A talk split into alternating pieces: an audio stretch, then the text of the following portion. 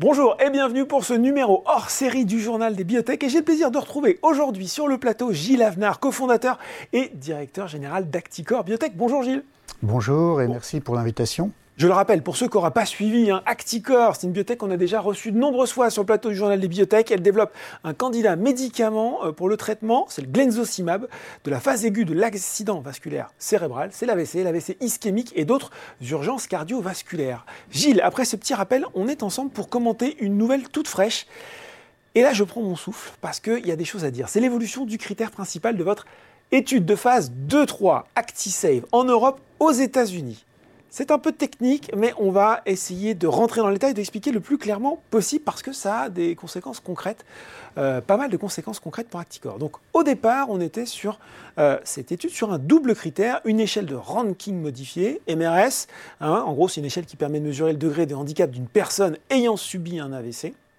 Et puis un échec versus succès défini par un handicap grave ou décès, soit un score de cette fameuse échelle MRS 4 à 6 versus MRS 0,3. Finalement, il, sourit, hein, il se moque de moi, mais vous allez voir, vous avez décidé en accord avec l'agence réglementaire européenne et américaine, enfin en tout cas, vous l'avez soumis, vous avez soumis cette évolution, de faire évoluer cette étude en ne retenant pour seul critère que la réduction du nombre de patients décédés ou souffrant d'un handicap sévère conséquence de l'AVC, donc un score MRS 4 à 6 à 90 jours. Gilles, j'ai perdu tout le monde, il va falloir nous expliquer très concrètement pourquoi cette évolution et qu'est-ce que ça va changer pour Activar. Ah, je vais, je vais vous expliquer, je vais, je vais reprendre un tout petit peu. On va reprendre les bases. Je vais reprendre un, tout petit peu au départ. Euh, vous vous rappelez, on a lancé cette étude ActiSave, effectivement de 1000 patients, comme une étude qui était le plus court chemin pour aller à l'enregistrement. Mm. Pour cette étude qu'on a lancée avant d'avoir les résultats d'Actimis, c'est-à-dire en novembre 2021, mm. si je ne me trompe pas, cette étude, on avait mis comme critère principal la réduction du handicap, qui nous apparaissait être le critère habituel mhm. des essais cliniques dans l'AVC. Lorsque nous avons eu les résultats d'Actimis au deuxième trimestre 2022, nous avons modifié ce critère pour tenir compte des résultats que nous avions, c'est-à-dire nous avons mis un critère dual mhm. qui était effectivement la réduction de la mortalité mhm. ou l'augmentation des patients sans handicap. Et ceci, nous l'avions fait avec une, je dirais, une, dans une idée euh, d'avoir deux sous-groupes, les patients uniquement thrombolisés et les patients thrombolisés et thrombectomisés. On rappelle la différence entre les deux très rapidement. Oui, thrombolisé, c'est l'injection de l'altéplase qui va liser le caillot, mm. et thrombectomisé, c'est monter un cathéter dans une artère cérébrale pour aller l'enlever. Et les patients thrombectomisés aujourd'hui sont également thrombolisés. Donc ils reçoivent de toute façon le médicament et en plus certains sont thrombectomisés lorsque l'artère est d'un calibre suffisant mm. ou lorsque le caillot est accessible. Donc voilà aujourd'hui, oh, on en était aujourd'hui, on en était là avec un critère dual et ce critère, il avait été accepté par les agences mm-hmm. en Europe et aux États-Unis mm. et en Israël et en Angleterre, puisque l'essai tourne aujourd'hui. On a recruté plus de 380 patients dans, cette, dans cet essai. Nous avons consulté l'EMA dans le cadre de la désignation Prime que nous mhm. avions obtenue, et l'EMA avait accepté ce, ce, critère dual, sachant que ce n'était pas quelque chose de, de classique dans l'accident vasculaire cérébral, mais qu'ils avaient très bien compris ce que nous souhaitions faire. On a eu un scientific advice au niveau de la FDA, mhm. malheureusement euh, écrit, mais mhm. ça c'est l'habitude aujourd'hui de, la FDA. Et la FDA nous a dit deux choses, enfin, parmi d'autres choses, deux choses importantes. La première, c'est nous préférerions un critère très classique qui est la diminution du handicap, c'est-à-dire mhm. le nombre de patients qui retournent avec un score 0,1 ou 0,2, c'est-à-dire qui retournent à la vie normale. Et nous préférerions que vous étudiez ce critère sur la population globale et non pas d'emblée sur les deux populations. Donc prenant en compte l'avis de l'agence européenne et l'avis de l'agence américaine, on a déduit que Actisave 1000 patients ne serait sans doute pas, je dis bien sans doute, sans doute pas la seule étude d'enregistrement. À partir de ce moment-là, on s'est dit il faut probablement qu'on change le critère. D'où l'idée de suivre quand même la recommandation de la FDA qui mhm. était analyser la population globale d'abord sur le critère principal, donc prendre la population de tous les l'essai. Je vous rappelle que dans ActiSave, il y a des patients thrombolisés et des patients thrombolisés et thrombectomisés. Et deuxièmement, de choisir un critère unique et non pas un critère dual. Le critère unique que nous avons choisi, c'est le critère 4 à 6, sur lequel nous avions eu des résultats dans Actimis mhm. et qui nous permettait de recalculer un effectif. Et en recalculant cet effectif sur la population globale, bonne nouvelle, on s'est aperçu qu'on pouvait sortir avec moins de patients, d'où l'idée de cet amendement, qui est un amendement qu'on est en train de déposer, qu'on a déjà déposé d'ailleurs en France, en Allemagne, aux États-Unis, et qui est un amendement qui ne porte pas sur le protocole, mais sur l'analyse des résultats.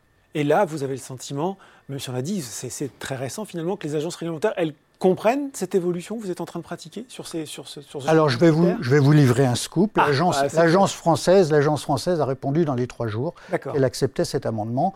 Il n'y a aucune raison que les agences réglementaires n'acceptent pas un amendement de ce type-là qui paraît tout à fait euh, qui paraît tout à fait logique. Bon, une des conséquences très concrètes de ce changement de critères, de critères uniques et autres, on a parlé hein, du rythme de recrutement des patients dans ActiSafe, c'était 1000 patients, ça prenait du temps, sauf que vous l'avez dit, cette modification euh, de l'étude, elle va pouvoir changer la donne, notamment le calendrier, euh, puisque euh, on va descendre de 1000 à 400 patients, c'est ça Et que vous avez déjà 380 patients recrutés Exactement. Avec quelles conséquences concrètes sur le calendrier alors, le calendrier, évidemment, s'en trouve complètement modifié. Nous allons inclure les, dernières dizaines de patients dans les semaines qui viennent. Mhm. Et donc, on espère avoir des résultats début du deuxième trimestre 2024. Donc, très en avance finalement par rapport au calendrier qu'on s'était fixé, qui nous donnait les résultats de l'étude au premier semestre 2026. Donc, pratiquement deux ans d'accélération. Par contre, je vous avais dit on avait dans l'étude ActiSave initiale deux études de futilité. Évidemment, ces deux études de futilité, l'une qui devait avoir lieu en octobre, l'autre qui devait avoir lieu à la fin de l'année 2024, mmh. ces, deux, ces deux études n'ont pas lieu d'être. On va avoir des résultats finaux de cette étude mmh. au, premier, au deuxième trimestre 2024. Deuxième trimestre 2024, qu'est-ce que ça nous dit aussi sur la suite du développement du glenzocimab Alors, ça c'est très important. Là, on ne va pas anticiper, alors que dans Acticor, on, a toujours, on a toujours anticipé. Mhm. On va immédiatement après les résultats consulter les deux agences, mhm. l'agence américaine et l'agence européenne, dans le but d'avoir un critère, si possible, commun mhm. d'enregistrement et au moins d'avoir leur accord sur le design de cette nouvelle étude qui, bien entendu, va retarder l'enregistrement, mais par contre, on aura des résultats. C'est ça, donc une nouvelle étude, donc un un, décalage, hein, puisque c'est ça aussi l'information, un décalage. Sur l'enregistrement, sur l'enregistrement, il y aura un décalage d'environ 18 mois, mais je crois que c'est plus important finalement d'obtenir des datas plus rapidement. Mm que de penser aujourd'hui à l'enregistrement. Mm, mm, mm. Et, et, surtout, cet enregistrement, il sera sécurisé puisqu'on aura consulté les agences. Donc voilà, en tout cas, sur le newsflow à court terme, il y aura des choses euh, plus rapidement. Comment cette modification de calendrier, et oui, on est sur le journal de biotech sur Boursorama, euh, se conjugue avec votre horizon de trésorerie? Je crois qu'on avait dit la dernière fois qu'il euh, il fallait de toute façon un refinancement dans, dans, pas très longtemps. Est-ce que, en tout cas, on pense aussi que études réduites, ça veut dire aussi peut-être moins de dépenses à court terme? Oui, tout à fait tout à fait. Étude, étude réduite, ça veut dire qu'on va stopper les dépenses, la majorité des mhm. dépenses sur ActiSave, et donc on va avoir un besoin de refinancement beaucoup moins important. Comme vous l'avez dit, on va se refinancer dans les, dans les, euh, à court terme, je dirais de façon limitée, et surtout la milestone importante, ce seront les résultats en avril 2024 qui permettront à ce moment-là un véritable refinancement, mais sur des résultats. Oui, ouais, tout à fait. Euh, on va euh, revenir, il y a d'autres euh, actualités finalement dans, dans la situation d'Acticor aujourd'hui parce qu'il y a des choses intéressantes aussi. il y a des résultats de votre collaboration avec Brenomix Limited et ça c'est super intéressant parce qu'on n'arrête pas de parler d'IA en ce moment, hein, vous avez remarqué, c'est le boom. et on a justement cette, cette société qui a collaboré avec vous et qui a sorti des résultats d'imagerie cérébrale des patients de l'étude cette fois-ci donc l'étude de phase 1B, 2A, avec là aussi des données encourageantes. Est-ce que vous pouvez nous en dire un petit peu plus? Oui, oui. Alors, euh, Brainomics est une, une, société euh, qui fait de l'intelligence artificielle et qui a pour euh, ambition dans le domaine de l'imagerie, de créer des biomarqueurs, c'est-à-dire en fait d'analyser un peu plus que la seule image du patient. Donc on leur a confié toutes les images d'Actimis et qu'on avait du mal à exploiter parce qu'il y avait des IRM, des scanners. Oui, il y a des sources assez diverses. Voilà. Donc on leur a confié l'imagerie de nos 100 patients et, chose intéressante, ils ont montré que non seulement on réduisait la fréquence des hémorragies euh, intracérébrales, mais aussi on réduisait la taille, le glenzocimab réduisait la taille des hémorragies et réduisait la taille de la lésion au global. Donc en fait, c'est un résultat euh, nouveau, mais c'est surtout un résultat qui vient confirmer ce que l'on avait vu en clinique. Et ils ont montré également une corrélation entre le score MRS et euh, l'imagerie, ce qui est euh, évidemment très important pour nous et ce qui nous conforte dans l'efficacité de notre médicament. Je m'emballe peut-être un petit peu, mais tant pis. Est-ce que c'est ce type de, de, partenariat, d'association, vous êtes susceptible de le reproduire pour des essais de phase 3 oui, bien sûr, bien sûr, bien sûr, bien sûr. On va leur confier, on va leur confier également l'imagerie de la phase 3 pour reproduire ces résultats. C'était une question qui nous était souvent posée. Que dit l'imagerie? Mm. Et on, avait euh, des réponses qui étaient euh, euh, ciblées patient par patient, mais pas, une vision globale. Voilà. Bon, intéressant, c'est des développements à suivre là aussi. pour finir, parce qu'il faut en parler aussi, on connaît glenzocimab dans l'AVC, mais il faut aussi compter sur glenzocimab dans l'infarctus du myocarde. C'est l'essai Libéré qui sera lancé par l'université de Birmingham. On n'a pas vraiment parlé pour le moment. Quelles sont vos attentes dans cette indication? Alors, D'abord, comme vous le savez, le MHRA, euh, qui est l'agence réglementaire anglaise, a eu beaucoup de retard. Donc, euh, on vient d'annoncer qu'on avait euh, l'autorisation. ça y est, ça démarre. C'est la bonne nouvelle. c'est la bonne nouvelle. Ce qu'on attend de cette étude, c'est de montrer chez 200 patients une réduction de la taille de la lésion. Bon, l'infarctus du myocarde, c'est une pathologie, je dirais, moins complexe que l'AVC, mais qui est déjà correctement traité.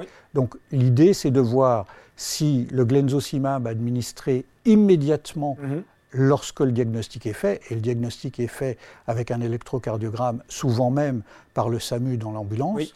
Donc est-ce que administrer le hein, de façon extrêmement rapide, extrêmement précoce, améliore la taille de la lésion et peut être bénéfique aux malades. C'est ça que nous attendons. Ce n'est pas une indication pour une start-up. Si, c'est une indication majeure. mais ce n'est pas une indication pour une start-up. voilà. Donc c'est une indication qui sera développée par un grand groupe. Premier résultat, peut-être Il y a des choses là aussi, en termes de calendrier? Dans, dans, les deux, dans deux ans. D'accord. Ok. Et eh ben voilà, en tout cas, euh, merci pour ces explications toujours très euh, concrètes hein, sur, sur Acticor et ce changement, euh, ce changement dans l'étude ActiSave avec cette date. Hein, il va falloir la noter sur nos calendriers, deuxième trimestre 2024. Merci Absolument. beaucoup, Merci beaucoup à vous. Le journal des bibliothèques, c'est fini, mais on se retrouve très bientôt pour un nouveau numéro.